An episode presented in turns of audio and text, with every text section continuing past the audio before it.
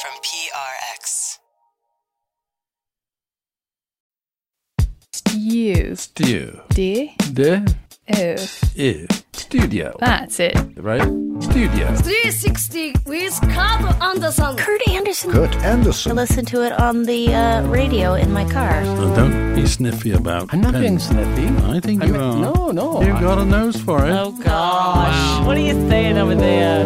Today on the show, What a fun way to dramatize what it means to be a writer. tell the story through his art. Our house took up a lot of the aesthetic of Goodnight Moon. Keep listening. Stay right there. Don't go anywhere. Stay. Sit. in 1949, 30 year old J.D. Salinger let one of his stories be turned into a movie. It was so unsuccessful in every sense, such a fiasco, that Salinger refused to let filmmakers anywhere, anytime near his work again. But refusing Hollywood just makes Hollywood love you all the more. And crypto Salinger material still shows up in movies all the time. The children in Wes Anderson's movie The Royal Tenenbaums in 2001 had a lot in common with the Glass family children who appear in a lot of Salinger's fiction. And in Field of Dreams, the reclusive author character, Terrence Mann, played by James Earl Jones, was inspired by Salinger's reclusiveness. I don't give interviews, and I'm no longer a public figure. I just want to be left alone. So back off. Same thing in the movie Finding Forrester with the reclusive author character played by Sean Connery. There'll be no questions about me, my family, or why there was only one book. But the new movie Rebel in the Rye has the most J.D. Salinger esque character yet J.D. Salinger. Why do we keep coming here? I can't stand all these flits and phonies. That's Nicholas Hoult playing Salinger. It's the story of how Jerome David Salinger went from being an on the make, night clubbing Manhattan undergraduate to serving in World War II and seeing the horrors of war to becoming the mythologized author of The Catcher in the Rye. All I know is how to be a writer. Rebel in the Rye is the directorial debut of the actor and remarkably successful screenwriter Danny Strong. As an actor, Strong appeared in lots of shows, including Gilmore Girls and Mad Men. He's co creator and executive producer of the hit Fox series Empire, and he wrote the first two Hunger Games movies. He also wrote the screenplays for Recount about the 2000 presidential election and Game Change about the 2008 presidential election. And prolific, productive, talented Danny Strong is here with me now. Welcome to Studio 360. Thank you for having me. So, before we get to JD Salinger, I want to talk about uh, other stuff you've done. Empire, which you co created with Lee Daniels uh, a few years ago. I believe you're a white guy. Sure. So Um, they say. How, how did how did you come to do that? It was literally a random idea I had one day. I was in Los Angeles driving around, and uh, on the radio, there was a, a news piece about some massive deal Puffy had just closed. That would And- be Sean Puffy Combs. Exactly. Mr. Combs to you and I. I just thought it was so simplistic. Uh, hip hop is really cool. I should do something in hip hop. It was literally just that thought popped in my head. Um, it could be a musical, but it's a hip hop musical. And then all of a sudden, I thought, oh, you know what I should do? I should do a hip hop meets King Lear or The Lion in Winter. So, and then uh, literally, once I thought that, which was about 30 seconds after hip hop is cool, I should do something in hip hop, uh, the whole idea flooded into my head. Don't forget to thank your cookie on this historic occasion. Hello. Vernon, kiss my black ass. You you directed uh, some of those episodes. Was the idea? Oh, I control this show with Lee Daniels. I'll get, I'll learn how to do it here, and then I can go make feature films. Yeah. That was the hope is that I've, I've been wanting to direct a feature for many years and had optioned this J.D. Salinger biography several years before Empire existed. So I knew that I wanted to direct. And then when Empire actually went, I thought, wow, this could be a perfect opportunity to get my feet wet is to direct an episode of Empire. And it was um, at the studio, they have this rule that a first time director can't direct a show in season one. That was it. And they said I couldn't direct.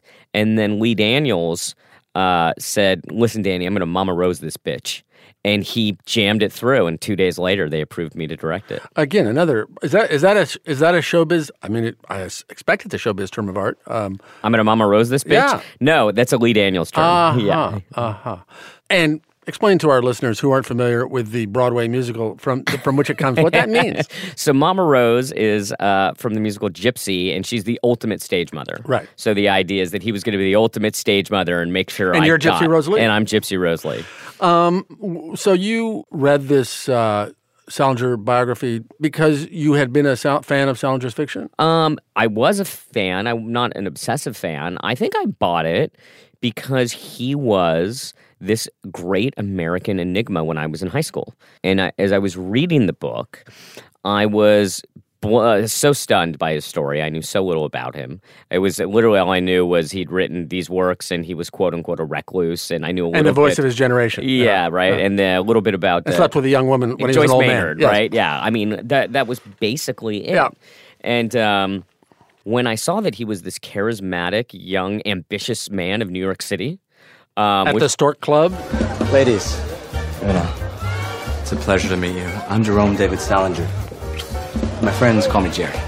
which is the opposite of how you think of him, because you think of him as a recluse if you don't know much about That him. he was always a hermit. Yeah, yeah. And instead, he was this just, and it reminded me not only of myself, but of all my friends that are writers, of how ambitious he was, what he went through, all the rejection.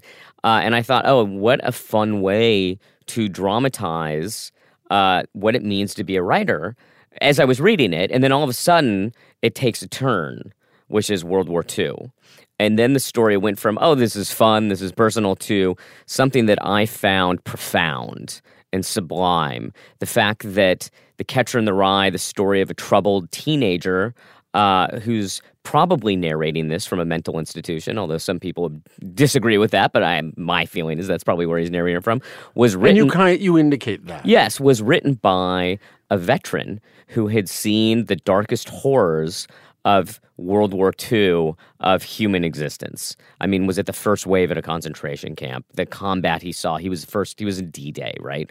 So to me, that is that the fact that this book that had changed so many lives, uh, millions of lives for decades, w- came from trauma. Um, Even though it's the story of this callow kid who's never seen anything rough. Exactly, exactly. Um, although there's, when you know his story, sprinkled throughout the book are moments that are so profound when you know that it was written by a veteran. So to me, that that felt uh, that it deserved to be a film, and it also, for me, uh, explained the enigma. It, it explained what happened to him, why he went to the woods, why he stopped publishing, but yet would write for 50 years.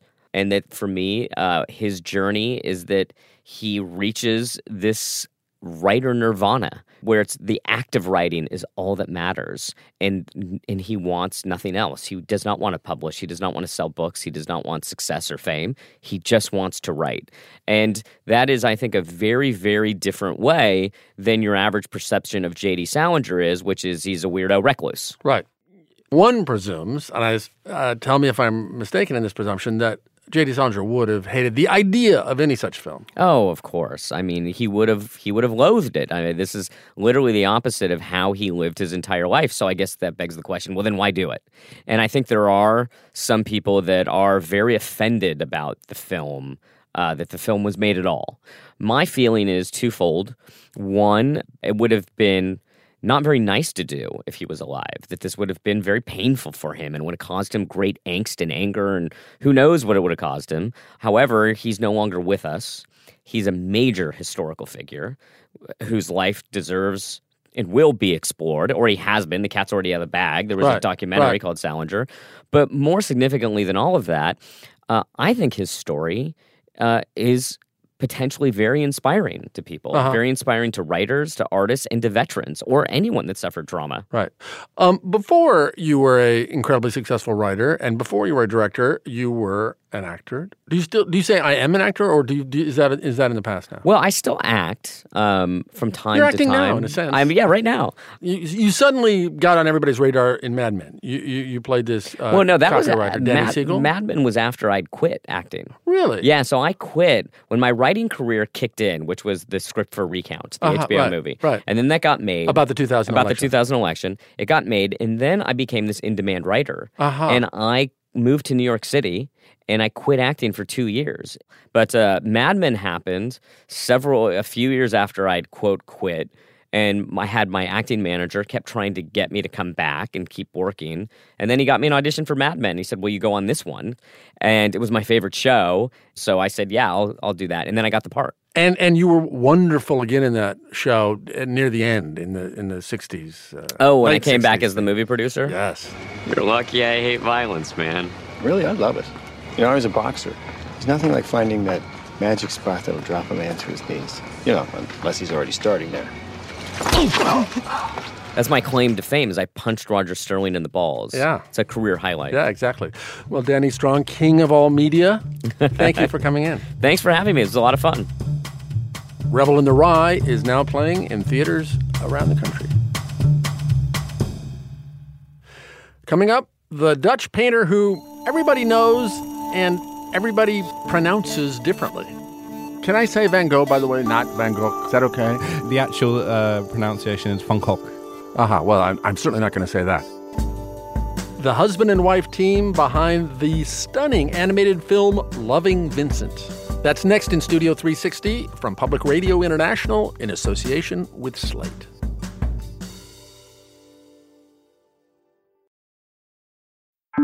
Studio 360. Loving Vincent is an animated film entirely done in the style of Van Gogh's paintings. And it's not just computerized digital trickery. Every frame is an individual oil painting based on live action footage starring well known actors like Saoirse Ronan, who people know from the movie Brooklyn. These actors move through a world of Van Gogh paintings come to life. Their faces still recognizable, but painted as if by Van Gogh from particular portraits he actually painted. The filmmakers are Dorota Kobiela and Hugh Welchman, and they're here to talk about their fascinating and beautiful film. Dorota, Hugh, whose idea was this in the first place, and why? Not guilty. okay, so that's me then. Uh, it uh, started off as a short film idea 10 years ago. The short film that I would entirely paint it myself. Uh, it was meant to be seven minute film, and uh, this idea to paint a film came out because I was passionate about painting and educated and graduated with fine arts, but worked uh, for hire for films and Uh-huh.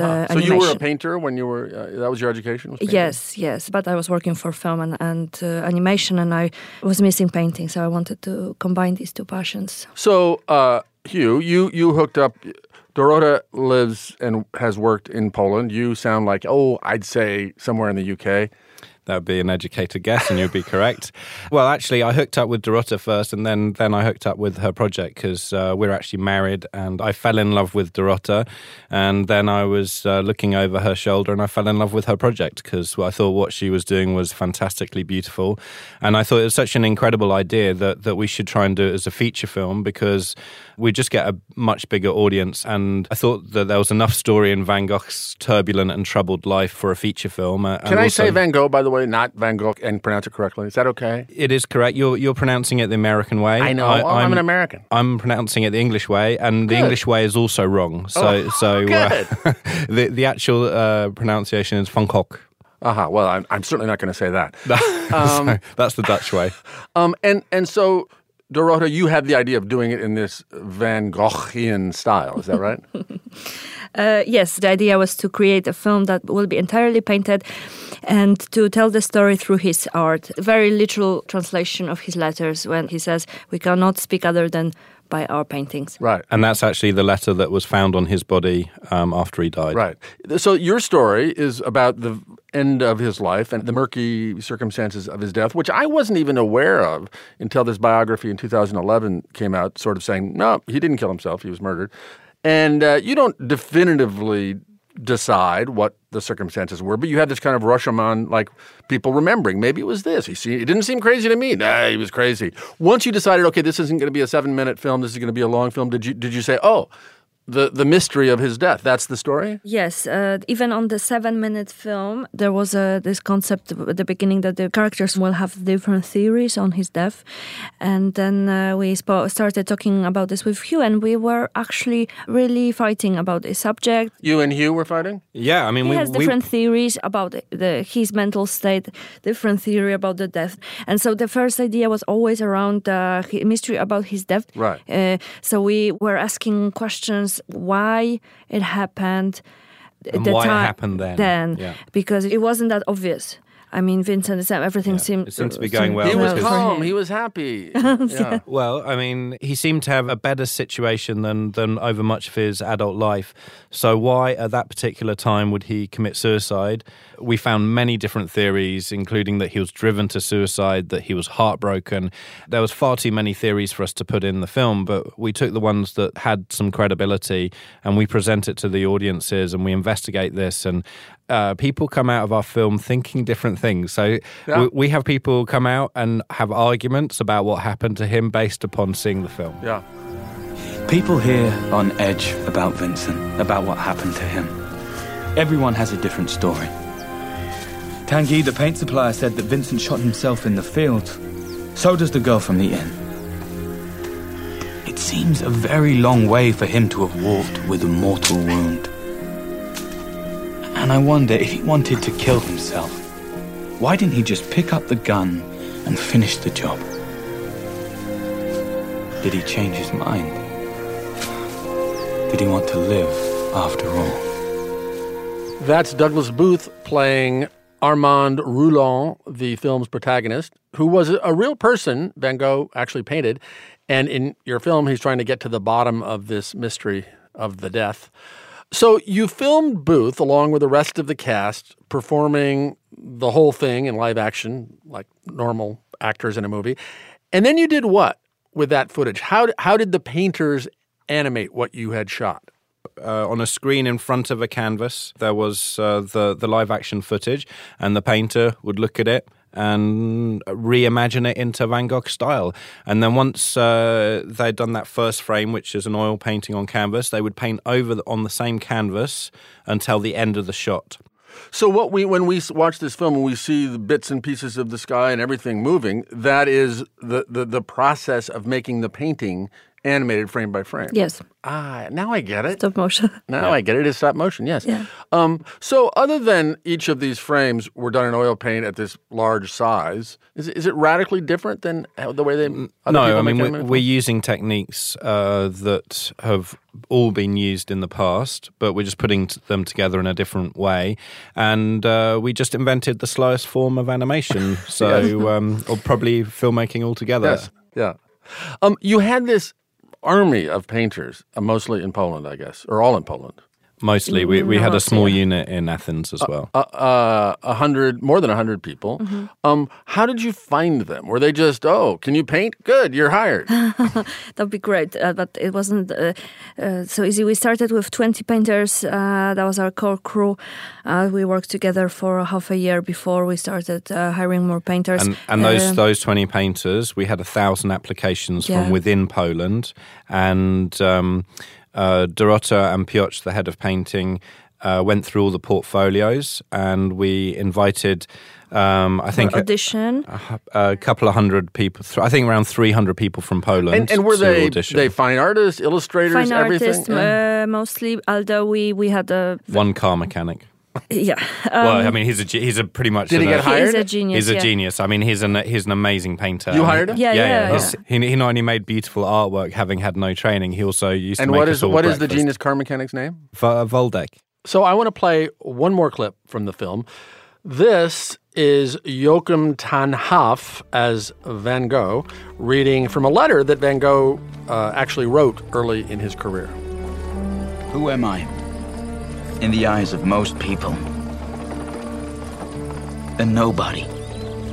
A non entity, an unpleasant person.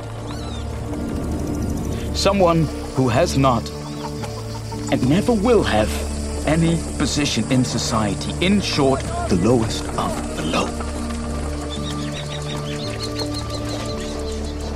Well then, even if that were all absolutely true, then one day I would like to show by my work what this nobody, this non entity, has in his heart. I just talked to the filmmaker of a movie about J.D. Salinger who said Salinger would hate this biopic. What do you think Van Gogh would make of this? I think Vincent would be embarrassed that so many people were paying attention to him and spending years bringing his his work to That life. was his and- reaction for the Mercure de France essay. Actually, you know, he was. Uh, Which was this big thing this saying, hey, big he's a star. He, he's a star. He's a genius, and he said, "I didn't deserve it. There are people, the painters, artists who deserve that more than me." But this should still, be about he would, Monticelli. this should be uh, about Gauguin. But still, he would carry this piece of uh, newspaper in his jacket and, and write a letter every day about it to his brother. So. so, so his mum, his sister, he copied out the article So and sent it would to lots of hate it, but He would maybe, lo- maybe love it. Yeah. no, I think what what I think is uh, Vincent wanted to create a colony of artists, and that was his dream in Yellow House. And all of a sudden, we had the painters who were all connected by his art, and they were all together. And some of them, you know, um, got this job for uh, to to realize their dreams to work through paintings. That's the part of this production and this film, this whole uh, project that Regular he would. people, uh, artists. Yes, uh, yeah. that we brought would- we brought artists together. He would have loved bringing Yeah. artists together. Uh, love the fact that we gave them gainful employment for years. The main thing he wanted to do was communicate with people, um, and he would be blown away if he saw how many people are responding to, to Yeah. What he threw out there into the world. Um, Dorota Kobiela and Hugh Welchman, thank you very, very much. Thank you so much for having us. A pleasure. Dorota and Hugh are the filmmakers behind Loving Vincent, which I really enjoyed and is rolling out in theaters across the country this fall. For more information on where you can see Loving Vincent, visit our website, pri.org slash studio 360.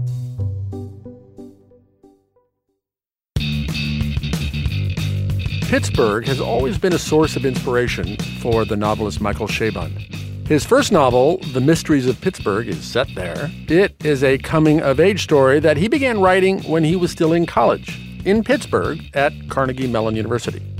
Coming of age himself. At the time, this was in the early 1980s, Pittsburgh was home to a very robust punk music scene. Chabon was riveted by that music as a college freshman, particularly by a band called Car Sickness. I saw Car Sickness play for the first time in the fall of 1980, somewhere on campus at Carnegie Mellon University, where I was a freshman. I'd listened to their self released EP, Police Dog, about 107 times by then, and I found their live show unaccountably stirring because there was nothing that seemed likely to cause a stir about the five guys who made up the band.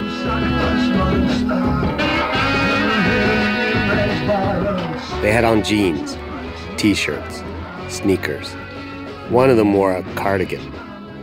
A couple of the guys verged, particularly when it came to the way they wore their hair, on the unkempt, but most of them looked, frankly, a lot like CMU engineering students. None looked even remotely, in the fall of 1980, like punks. Good night.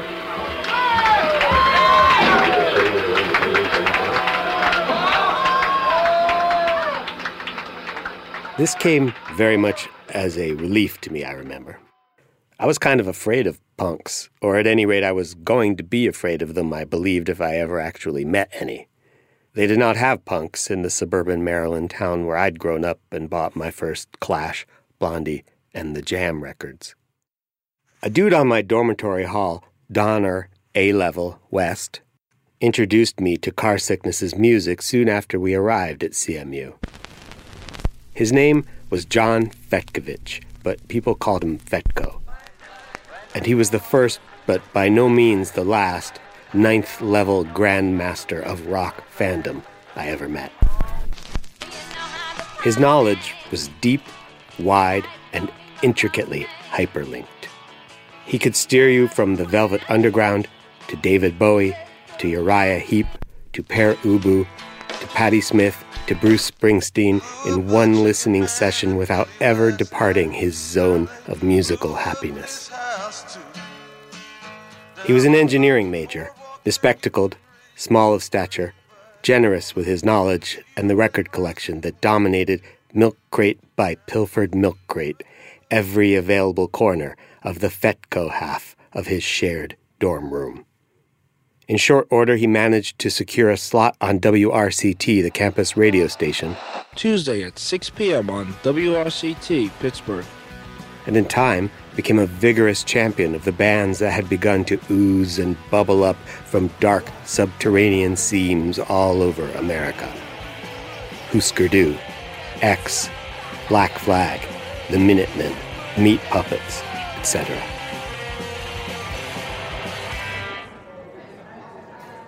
There was a certain air of muppetry about Fetko. He spoke in brief, precise declaratives, with a Jim Henson gulp in his voice, bobbing his head for emphasis. If you like punk, he had told me soon, like minutes after we first met, you should check out Car Sickness. He bobbed his head. They're from here, and they're great. I went out and bought the aforementioned EP, a 7 inch with grainy Xeroxed cover art. It had four songs, among them the local hit, Bill Wilkinson, a takedown of a prominent white supremacist, with a slinking game show organ and a radio hostile anti fascist chorus. Bill Wilkinson, Bill Wilkinson, you better watch out. Bill Wilkinson, Bill Wilkinson, you better watch out. You're in your of. Around it with the fascist burning up. What do you say? KKK, f- you. What do you say to the KKK, f- you? As I said, I loved it. But did I like punk? And were Car Sickness a punk band? Even apart from their suspiciously clean cut look, no mohawks, no safety pins, not much leather in evidence, there was the matter of their sound. A cursory listen yielded little in the way of the kind of blunt, buzzing, major chord drums bass guitar attack formulated by the Ramones and codified in the UK that by 1980 had already become conventionalized as punky. Nor did the group embrace the ironic, nostalgic Sha Na Na meets Artaud pastiche vibe, Warhol's glam drag queens filtered through the New York dolls that characterized the sound of many of the New York punk bands.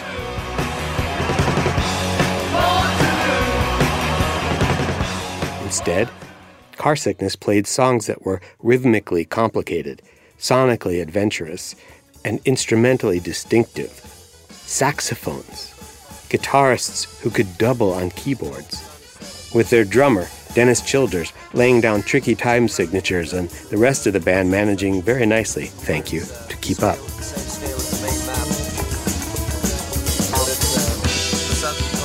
Their songs wandered in and out of genres, often in the course of a single track, and the band was not afraid now and then, in their own spiky, frustrated way, to swing. At times, Car Sickness seemed, to my ear, to verge on jazz, or even, could it be, on prog.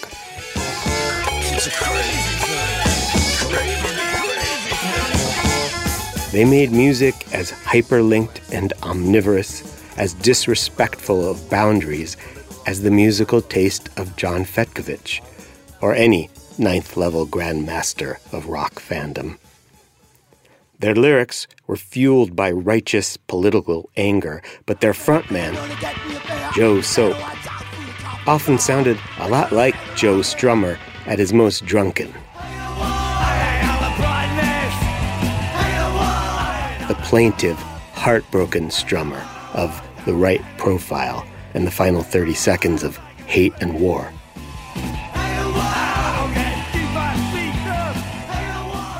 In Pittsburgh, in 1980, they were playing a music that didn't yet have and would never really find a name post punk.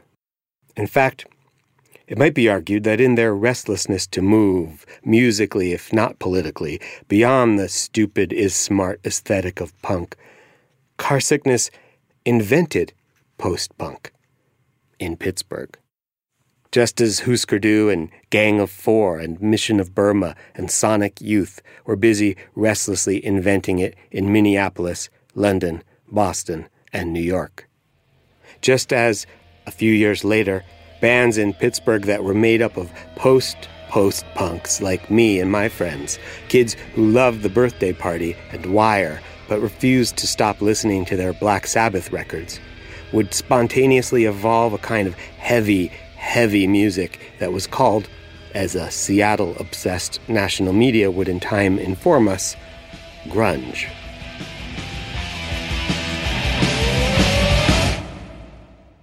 This is the moral of the story of Pittsburgh rock and roll, over and over again.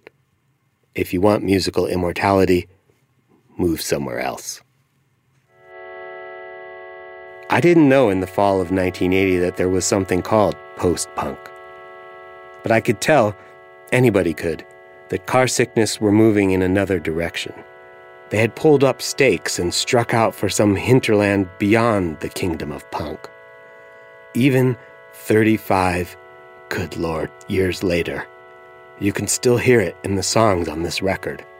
The sound of five young men united for a time by a sense of adventure. The sound that stirred me that fall day in Pittsburgh, the city where my own life's adventure truly began. It's the sound of my youth and yours whenever you were born, wherever you came of age, however you came into possession of the restlessness that is our common inheritance.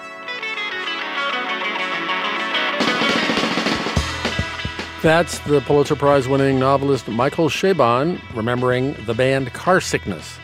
He first wrote that piece about the band in the liner notes for the album Carsickness 1979 to 1982. Tommy Bazarian produced that story. Bill Wilkinson, Bill Wilkinson, you better watch out. Bill Wilkinson, Bill Wilkinson, you better watch out. When we were chatting with Michael about his college life, he told us that he wasn't just a fan of Pittsburgh punk, he was a player, which frankly sort of surprised me since affable, soft spoken Michael and his magnificently crafted fiction seemed the opposite of punk. Yeah, yes, we had a band called the Bats that um, we did our own EP and it was actually released on the same label, or Mind Cure Records, which is a small label in Pittsburgh. They put it out about maybe I want to say two years ago. They an LP on vinyl of what we did this one time we went into the studio. It's me singing, quote unquote.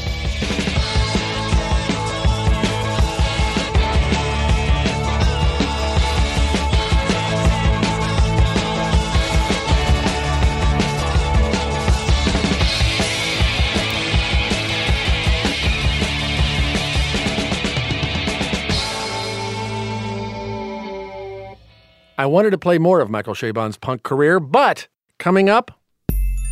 Charlotte, he moaned. Charlotte, my true friend. That is the great E.B. White reading his brilliant children's book, Charlotte's Web. Come now, let's not make a scene, Mr. Spider. Be quiet, Wilbur. Stop thrashing about. But I can't stand this, shouted Wilbur. I won't leave you here alone to die. You know what? You never outgrow great children's literature. And I'll have the author Bruce Handy and his kids and my kids in here to talk about that next in Studio 360 from Public Radio International in association with Slate.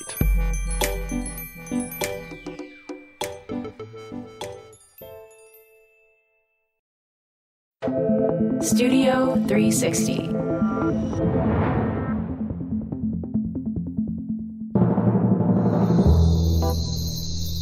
And when he came to the place where the wild things are, they roared their terrible roars and gnashed their terrible teeth, and rolled their terrible eyes and showed their terrible claws. Till Max said, Be still, and tamed with the magic trick of staring into all their yellow eyes without blinking once. And they were frightened and called him the most wild thing of all. They made him king of all wild things. And now, cried Max, let the wild rumpus start. That, of course, is from Maurice Sendak's Where the Wild Things Are. If you're under 60 or so, you might remember hearing that being read to you as a kid. But have you ever thought to reread it as an adult? That is the idea behind a terrific new book by the journalist and critic Bruce Handy. I've known Bruce since the 1980s when I hired him as an editor and writer, practically a kid himself at the time, at Spy Magazine. His new book is called Wild Things The Joy of Reading Children's Literature as an Adult. I invited Bruce to join me in a conversation with the children we know best, our kids. Zoe and Isaac Handy and Kate and Lucy Andersen are patiently waiting in the control room, and they'll join us to talk about reading kids' books as young grown ups. But first, just us paterfamiliases. Bruce Handy, welcome to Studio 360. Thank you so much, Kurt. I'm so glad to be here. So, how did you come up with the idea for this book? I mean, it really came out of, of having kids and reading to the kids. And, you know, like a lot of families, we had this nice nighttime ritual, but I, I found that I was actually really getting interested in the in the books in a kind of a critical or slash intellectual or you know even just kind of emotional or entertaining way. You you talk of, about in the book of this moment when you were reading out loud to your children. Well, you realized that they have this entirely different emotional resonance. The premise of your book. Yeah, uh, talk about that. Yeah, the, when I was reading them, um, the House of Pooh Corner. Yes, but yeah, we get to the last chapter and it, you know it's never really made explicit, but you know Christopher Robin is being sent off to boarding school. He's like I don't know however old he's ten or whatever you are when you sent off. And he, he there's this just heart wrenching scene where he has, you know, he sits down with Pooh and he's basically breaking up with Pooh and he's telling you, you know, Pooh, I, I can't see you anymore. And Pooh doesn't really, you know, Pooh's just doesn't get it. Pooh, promise you won't forget about me, ever. Not even when I'm a hundred. Pooh thought for a little. How old shall I be then? Ninety nine. Pooh nodded. I promise, he said. Still with his eyes on the world, Christopher Robin put out a hand and felt for Pooh's paw. Pooh, said Christopher Robin earnestly, if I. if I'm not quite. He stopped and tried again. Pooh, whatever happens, you will understand, won't you? Understand what? Oh, nothing. He laughed and jumped to his feet. Come on. Where? said Pooh. Anywhere, said Christopher Robin yeah, I mean, I was reading it to them. I was just, you know, like bawling, and it's clear this whole thing about kind of leaving childhood behind. And I'm, I'm a, like, I have to confess that I'm a sucker for that. You know, it's like I, I still like if you played Puff the Magic Dragon, I would totally. I would get teary. I mean, that just you know that, that stuff kills me. And, and, no, me too. This it is the parent-child thing, and, and, children growing up is the one one of the reliable things that can make me choke up. I, and I think I, I try to make this case in in the book that. Um, you know, I think these these should be considered as seriously as as many people consider, you know, graphic novels and comic books and, and comic strips. If a graphic novel is prose, you know, a novel, then these are kind of the graphic version of poetry. You know, something maybe like Goodnight Moon is so simple, or equivalent of a haiku or something. Yeah. You write about how when you first read Where the Wild Things Are as a child, it really wasn't a favorite. I just didn't get it. You know, where the wild things are, suddenly the, the vines start growing in his room, and it's, it's this very sort of strange dream logic, and just didn't interest me really. And then too, too Freudian. But yeah, but now that exactly as as an adult, that's what's so fascinating about it because it is so Freudian, and and it is you know it is dream logic, and suddenly I find that compelling, and also having kind of anger and expressed in this yeah this beautiful dreamy dreamy way, and it yeah it suddenly spoke to me in a way it just hadn't as a kid. When you read it to your children, or or when you were just doing this book? Like a lot of these books, like Goodnight Moon, also we were, we were given as uh, you know baby gifts. I, I, was very excited then to read it to them, and the sort of the punchline of my story is that they didn't really like it that much either, any more than I had yeah. as a kid. So give them, give them a decade or two. Yeah, and and you really don't like a, one of the most beloved children's books of the last fifty years, which is uh, The Giving Tree by Shel oh. Silverstein. That book is the most divisive book, I think, of sort of grand, you know, children's literature. I mean, it's yeah, it seems like it's a real love it or hate it. I mean, yeah, I just find it, you know, maudlin and and sort of punishing and. and... Um, a book, however, that deals with with this, some of the issues of that uh, the Giving Tree does, death and loss. Uh, beautifully, of course, is E.B. White's Charlotte's Web, which you talk about. This is a clip of E.B. White oh, yeah. reading Charlotte's Web. Charlotte, he moaned. Charlotte, my true friend. Come now, let's not make a scene, said the spider. Be quiet, Wilbur. Stop thrashing about. But I can't stand this, shouted Wilbur. I won't leave you here alone to die. If you're going to stay here, I shall stay too. Don't be ridiculous, said Charlotte. You can't stay here. Zuckerman and Lurvy and John Arable and the others will be back any minute now, and they'll shove you into that crate, and away you'll go. Besides, it wouldn't make any sense for you to stay. There would be no one to feed you. The fair grounds will soon be empty and deserted. That's E.B. White reading his great uh, book Charlotte's Web. It's so well written. It's so well. I mean, well, uh, A.B. White, but it's you know it's just so beautifully crafted. Like the first line is like, "Pa, where are you going with that axe?" There's the theme right there. You know, this is a book about life and death. You know, again, I think that's a good example too because I think uh, he didn't set out to like I'm going to write a book about spider who saves a, a pig in the circle of life. You know, he he was he was very um, spent a lot of time on a farm. He was very you know involved kind of emotionally with his animals. He spent a lot of time in his barn, and I think some of the meaning of the story came out of what he was interested in as a person. You know, the way themes should emerge out of out of a great adult novel. One of the things I love about this book of yours is that I, I learned these things about the authors. That Goodnight Moon, one of my favorites of all time, and, and Runaway Bunny, which I got to say I love even more, We're both by the same person. Tell us some more about Margaret Wise Brown. Yeah, I literally thought I, I kind of envisioned her as the old lady, you know, whispering hush, but she actually looked a lot like Carole Lombard and, and she kind of had a screwball comedy kind of life in the 30s. She was kind of involved in cafe society. And, and she didn't have children. She didn't go all gooey for them, Yeah. apparently, uh, which is also true of Maurice Sendak, which is also true of Ted Geisel, Dr. Yeah. Seuss. What do you make of that? That this is a motif among beloved children's authors? Yeah. You know, Margaret Wise Brown, she said, um, you know, to write for children, you don't have to like children. You just have to like what children like. Well, I think it's time to invite these grown up children of ours into the studio to talk more about wh- what it was they liked. Isaac and Zoe Handy, welcome. Hello. Hello. Thank you for having us. Kate and Lucy Andersen, welcome. Hello, Dad. Thank you. Hi. So, because I'm a decade older than you, Bruce, my children are too, uh, approximately a decade older than your children, uh, because we're just conventional people who do things at the age you're supposed to, I guess. Yeah. Um, but Isaac and Zoe, you're in college, both of you? Yes, I'm about to be a senior. I'm a freshman. Have you read this book? I have read his book. Okay. Um, all of it. I think Isaac has too, a little bit. I've read parts of it. I haven't just mostly just fact check, fact checking. Gotta keep him in line. Yes. right. One of the books your dad discusses is Goodnight Moon. Good night, little house, and good night, mouse. Good night, comb, and good night, brush. Good night, nobody. Good night, mush. And good night to the old lady whispering hush. Good night, stars. Good night, air. Good night, noises everywhere. So, uh, Zoe and Isaac, do you remember being read this by your choking up uh, sentimental father? yeah, I do. I remember lots of Goodnight Moon. We have this rocking chair in our room. I remember like my dad just like sitting there going back and forth.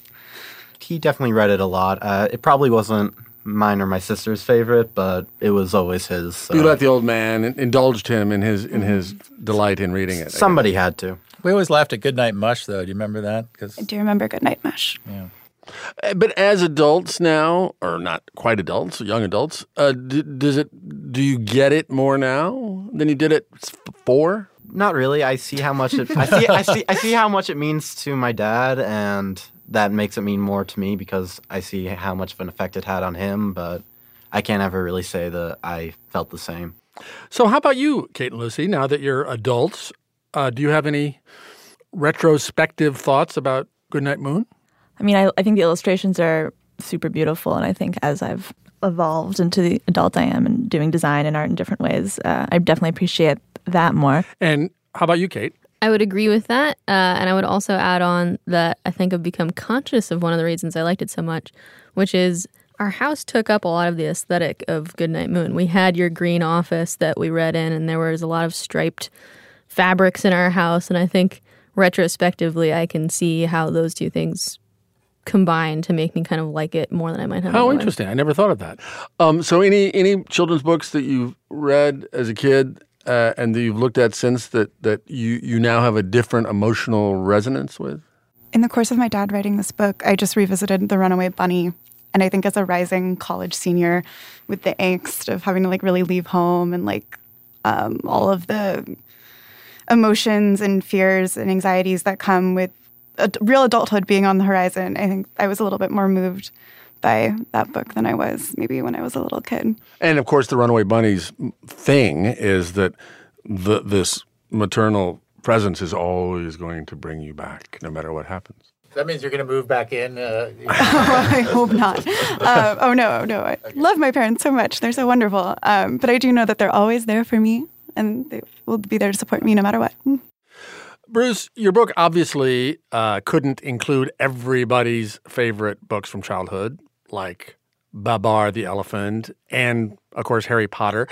Uh, on the J.K. Rowling uh, front, did you decide not to include uh, Harry Potter because they've been written about so much already? Yeah, I think the more I got into it, I, and it was you know partly since this book is about hey, adults can read these read these books. You know, I guess that's the elevator pitch. Harry Potter is already so widely read by adults, and you know, the Times, you know, Michiko Kakutani would be reviewing the new one. You know, There were articles at the time of the first ones about, oh, look, adults reading Yeah. Harry Potter on the subway. And I got to admit, I, I sort of disapproved of that. Uh-huh. Even- as much as I liked reading them myself, Yeah. when I saw uh, grown ups reading them, I thought, really?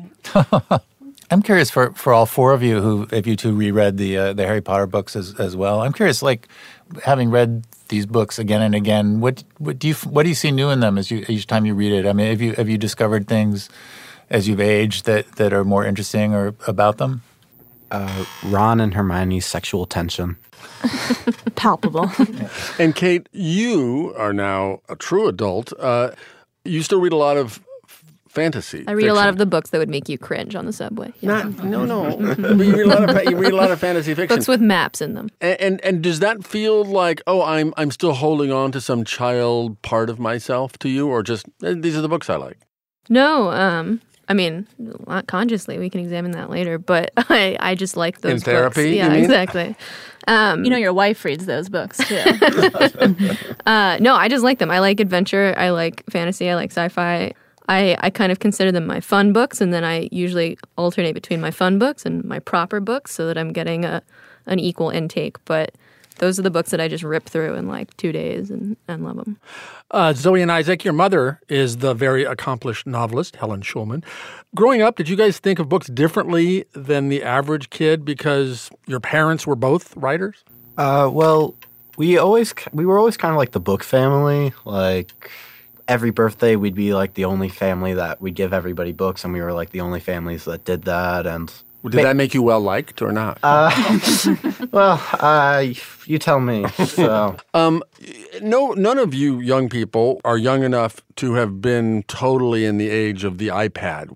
Books were the thing. You you didn't really read on screens. What, what do you feel like if and when any of you have children? Are are, are physical children's books going to be a thing you keep going in 2034 or whenever it is you have children? That'd be a little late, but uh, And Lucy, when are you having children? By the way. okay.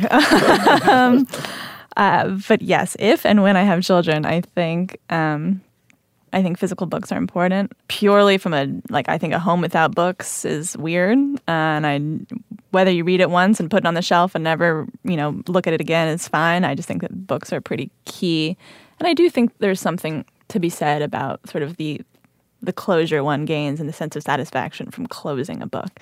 I have done my work well. Uh, and Zoe and Isaac, you feel like you're gonna, if and when you have children, that the books will still be part of it.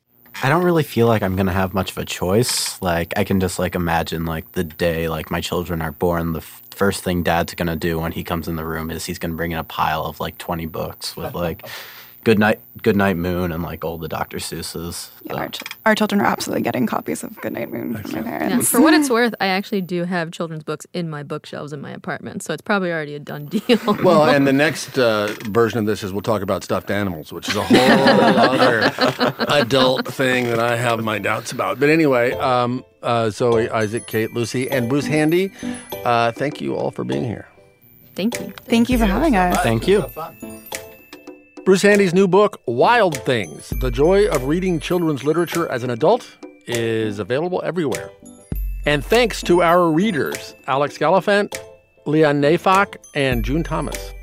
That's it for this week's episode. Studio 360 is a production of PRI, Public Radio International, in association with Slate. Our executive producer is Jocelyn Gonzalez. Our senior editor is Andrew Adam Newman. Our technical director is Louis Mitchell. Our producers are Sam Kim, Skylar Swenson, Zoe Saunders, Tommy Bazarian. And our production assistant is Claude Gillette.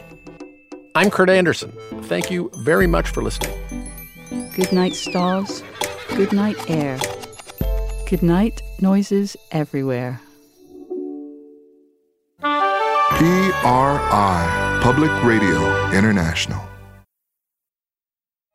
Next time in Studio 360, Nurse Ratched speaks out. How many people in positions of power feel that they know best? One Flew Over the Cuckoo's Nest is our next episode of Studio 360's American Icons from Public Radio International in association with Slate.